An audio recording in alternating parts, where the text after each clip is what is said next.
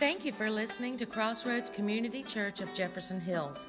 At Crossroads, our mission is to be the church by sharing and showing the love of Christ and inviting others to be recipients of Christ's love. Now, here is this week's message from Pastor Floyd Hughes. All right, as you are making your way back to your seats and getting situated, um, we're going to start a brand new series walking through the Gospel of Mark this morning. How many people have read the Gospel of Mark? Okay.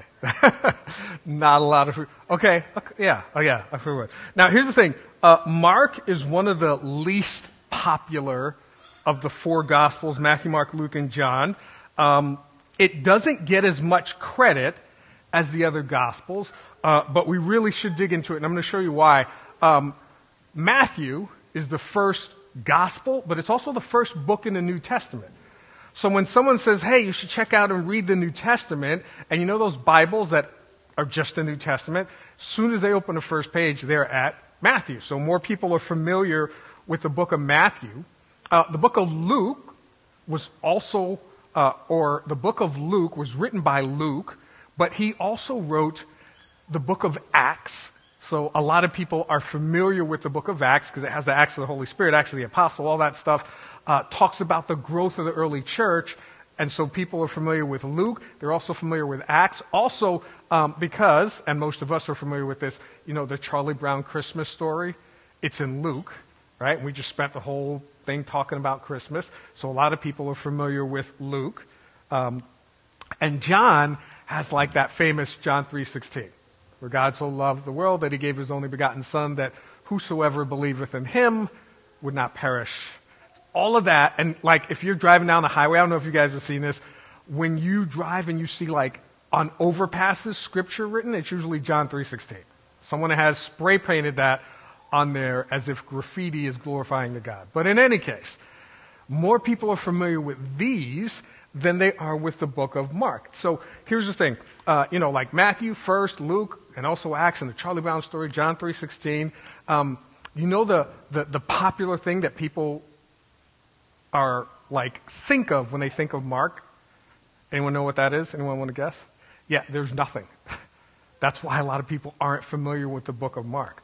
But here's the thing Mark was the first gospel written. Even though when you turn to your Bible, it starts with Matthew, Mark was the first written. It was written 20 to 25 years before any of the other Gospels. By contrast, uh, the Gospel of John was written around 90 AD.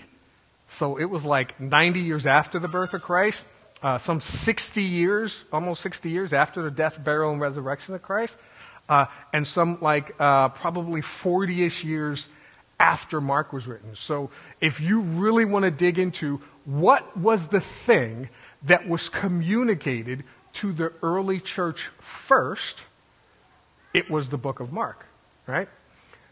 Now, here's the thing uh, Luke, when he wrote his book, a lot of people think he used Mark, the Gospel of Mark, as a resource, as some of his research. Because he wrote, uh, this is the way the book of Luke starts out. Many have undertaken to draw up an account of the things that have been fulfilled among us, just as they were handed down to us by those who from the first were eyewitnesses and servants of the Lord. To put this in plain language, he's writing this to a man named Theophilus, and he says, I know that there's been a lot of talk about the things that were passed down to us.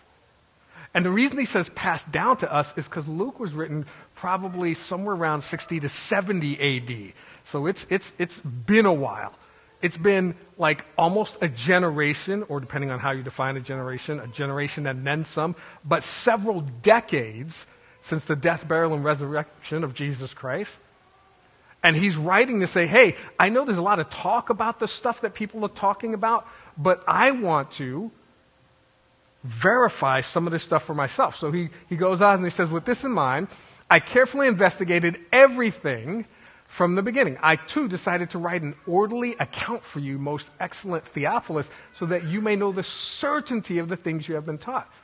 So he's writing to his friend. He says, Hey, you know what? I'm going to go do the legwork for you. I'm going to go do the research for you. So the things that you've been taught about Christianity, so that you know they're true, and many theologians believe that the first place he started was the Gospel of Mark.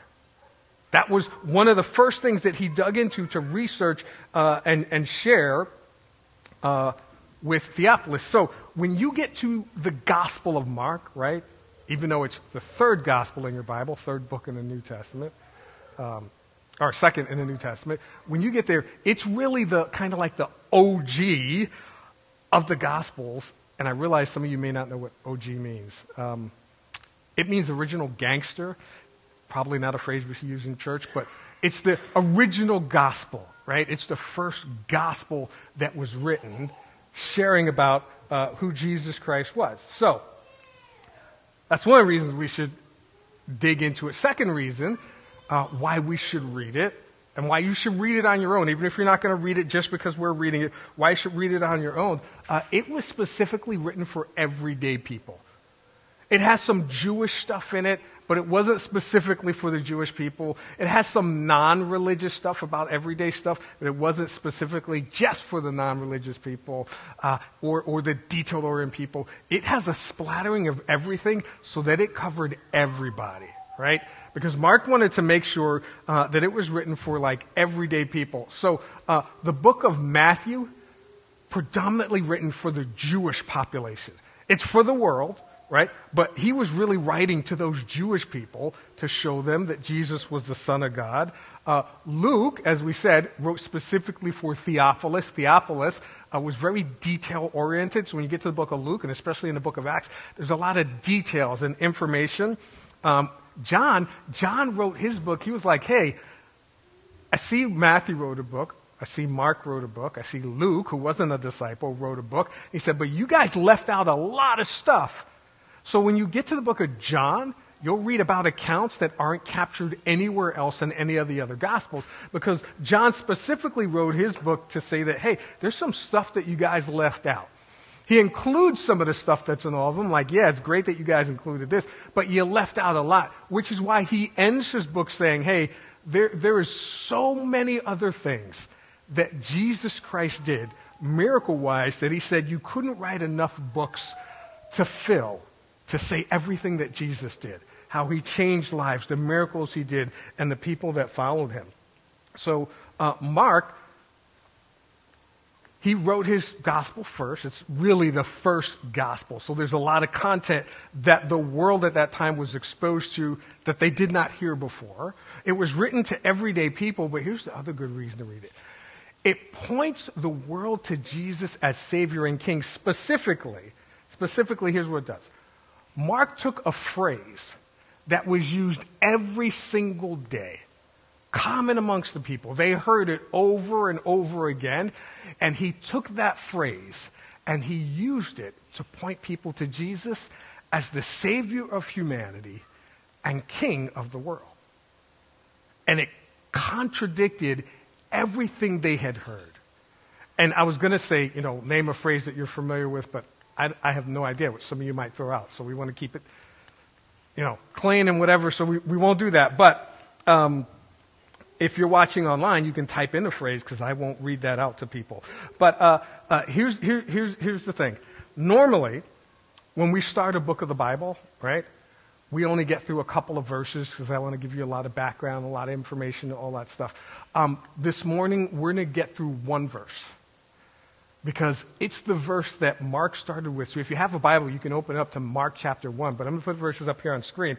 Uh, it's the verse that Mark started with to kind of just, just, just let everyone know. Uh, it's kind of like you've heard that phrase when they come out of the, come out of the, I don't even know the phrase, come out of the box hard or whatever. He just came out swinging with this, this, this phrase that, that kind of challenged the thinking of everyone who heard it. All right, so if you're in Mark, uh, you can follow along, but I'm going to put the verses up here.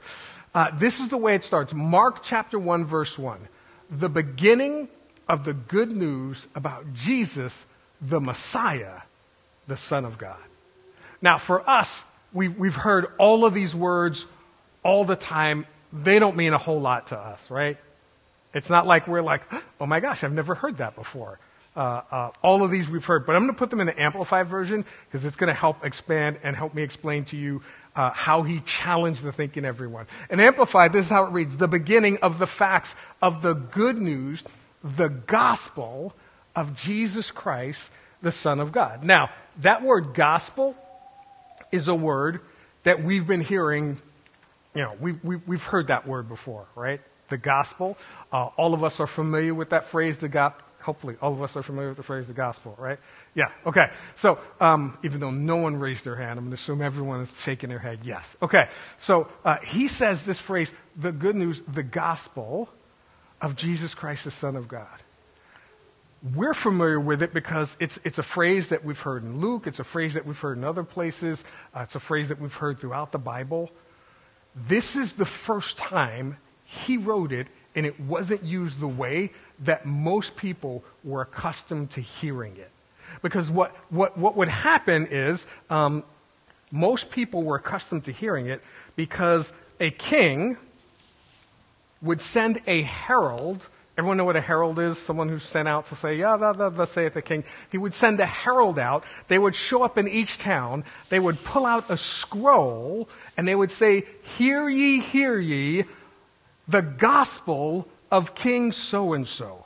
And then they would share some new rule or news that the king wanted communicated to the people. So prior to this, anytime they heard the gospel of, it was related to, like we just finished through Daniel. So King Nebuchadnezzar would send someone out, hear ye, hear ye, the gospel of King Nebuchadnezzar. Right? Uh, uh, uh, when uh, we just talked about the Christmas story and how um, everyone knows that uh, when Joseph and Mary, uh, because there was a mandate that there would be a not a tax, but a, a, survey, and everyone had to go to their home uh, where they were from. So they would send someone out and say, Hear ye, hear ye, the gospel of King Herod. Everyone must go to their home and, and say where they're from. All of these things were done by kings right? But what, what, what, what Mark does is he says, hey, hear ye, hear ye, the gospel of Jesus Christ. Now, by doing that, he was doing a couple of things. First and foremost, Mark was announcing himself as a herald of Jesus Christ. He was announcing himself as someone who was supposed to proclaim the good news or the gospel of Jesus Christ. And that's what we're all called to do, right? If you look in the book of Peter, and we've said this over and over before throughout the years, in your hearts revere Christ as Lord. And here's the key always be prepared to give an answer to everyone who asks you to give the reason for the hope that you have, but do it with gentleness and respect. Right? So we're always supposed to tell people and proclaim the good news. When people say, hey, how come you're not worried about the way the world is going? Then that's when we turn around and we say, hey, hear ye, hear ye, the good news of the gospel of Jesus Christ. Hey, uh, you just got, you know, announced with, with cancer and, and everything, and how are you still smiling and having a good, hear ye, hear ye, the gospel of the good news of Jesus Christ. Hey, you just lost your job again. You're behind on your mortgage. How is it that you still have hope and you're not like pulling your hair out? Hear ye, hear ye. The good news of the gospel of Jesus Christ. Now, granted, we don't say hear ye, hear ye, but that's where we say, hey, because our hope, right, is in Jesus Christ. And when we share that's where our hope is at, we do it with gentleness and respect, right? So now here's the other thing, and this is important, right? Because most of us have heard that phrase, the Great Commission right? It's the, at the end of Matthew, Matthew 28, where it says, you know, go out and, and, and make disciples of people all over the world and baptize them in the name of the Father and the Son and the Holy Ghost. Right? But Matthew was written probably some 20 years after Mark. So the very first Great Commission that was proclaimed to people was written by Mark, and this is what it is Mark chapter 16. Um, or before we get there, excuse me, uh, Jesus appeared, this is what Mark writes to the disciples, and he reclined at the table and he reproved and reproached them for their unbelief, their lack of faith. right? And their hardness of heart because they refused to believe those who had seen him and looked at him after he had risen from death. So Jesus shows up and he's kind of upset with the disciples because he's like, seriously, people came and told you that I rose from the dead and you didn't believe it. And that makes sense to us, but we forget the fact that for three years, this is what Jesus trained them to do. He's like, I'm going to, I'm going to equip you. I'm going to give you my Holy Spirit, and you're going to go out and tell the world about me. But I'm going to die. I'm going to rise again as proof that this is what you're called to do. And then, as they were uh, his last week, he was like, "Okay, guys, we're going to head into Jerusalem, and this is where it's going to take place. I'm going to die. They're going to kill me, but I'm going to rise from the dead, and you guys are going to go out and tell the world about me." And then, after he died, he was buried, and people came to the disciples. They were like, "Hey, we saw the resurrected Jesus," and they were like, "Nah, that didn't happen." They're like, yeah, we saw him, not just one, not just two, multiple people. Hey, we saw the resurrected Jesus. They're like, that didn't happen. So then Jesus shows up and he rebukes them. He's like, what did you miss for the last three years? This is exactly what I told you was going to happen. And then, then this, then this. After that, he said to them, this is the first great commission that was pulled out. Go into all the world and preach and publish openly the good news to every creature of the whole human race. This, this, this is what Jesus said. Go into all the world and tell them, hear ye, hear ye, the gospel, the good news of Jesus Christ. Now, granted, yeah, we should still make disciples, we should still baptize people, but for the first like 20 years, two and a half decades or so, the only great commission that was given to the Christian world it wasn't, hey, go out and make disciples. It was go preach the gospel to every person on the planet. That was the Great Commission. That was the call. It wasn't, hey, get as many people as you can into a building so we can celebrate. It wasn't like, uh, make sure you're baptizing people. It wasn't, make sure you have Bible studies and children's group and all this stuff. The only Great Commission for the first like two and a half decades Go tell the world about Jesus. Right? That was the first Great Commission. So, yeah, Mark announced he was a herald of Jesus. Second thing he did was he was the first to proclaim Jesus as the Messiah. Now, this was a, a, a Jewish thing, and he was writing to a Jewish culture. Uh, he didn't focus a lot of his context on s- just specific Jewish things, but this was huge because when Mark wrote this, there were still a lot of Jewish people waiting for the Messiah. You know, the person we know as Jesus Christ. They were like, he hasn't come yet. So Mark was like, hey, Jesus was the Messiah. Right? Now, uh, if we read through the Gospel of John, we know that Jesus proclaimed this himself. Because uh, in John, uh, here's what he writes. Uh, and you guys may remember it was the story of the woman by the well. Uh, and Je- uh, Jesus is talking to this woman, and the woman says, I know that Messiah called Christ is coming. When he comes, he will explain everything to us. So she, everyone in that town, lots of Jewish people, lots of Gentile people, they were all waiting for God to bring this person who's going to reveal truth, who's going to lead people in righteousness. And Jesus says to the woman, I, the one speaking to you, that's me. Mark says to the world, Jesus Christ, that's him. That's the Messiah. But in, in the book of Hebrews, it says this. It says, but about the Son, and this is crucial, right? Because this is speaking about the Messiah. And this is how he also proclaims not just the Messiah, but he's the Son of God, which means he's God. He says, this is what it says in the book of Hebrews about the Son, Jesus Christ. He, God, says this Your throne, O God, in other words, God the Father says, Your throne, O God the Son, will last forever and ever. A scepter of justice will be the scepter of your kingdom. You have loved righteousness and hated wickedness. Therefore, I, as God the Father, your God, the God of God the Son, has set you, God the Son, above your companions by anointing you with the oil of joy. Right? So this proclamation he was making uh, was great because uh, he was proclaiming Jesus as God, but also to all the non religious folks, all the strictly po- political folks who were like some people were for Rome, some people was against Rome, some people wanted Jesus to have his own kingdom. Uh, he was the first to proclaim that Jesus was king. Not just a good teacher, uh, not just a good Samaritan, not just um, um, some person who did good things. He proclaimed Jesus as king because this practice of coming out and saying, this practice of saying, coming out and saying, you know, hear ye, hear ye the good news of this person or the gospel of this person was only done by someone for a king. So, what Mark was doing, Mark was the someone herald who was doing it for a king. The only time anyone came out and said, Hey, hear ye, hear ye the gospel of anything, it was saying it for a king. By using this phrase, he was coming out and saying, hey, Jesus is king. It's the equivalent of, and I know this is, will work with me here, it's the equivalent of um, if I don't tell people I'm a policeman, I'm not, but if I go out and show them a badge, what are they going to think? Oh, are you a cop? Right? Because a badge is associated with police.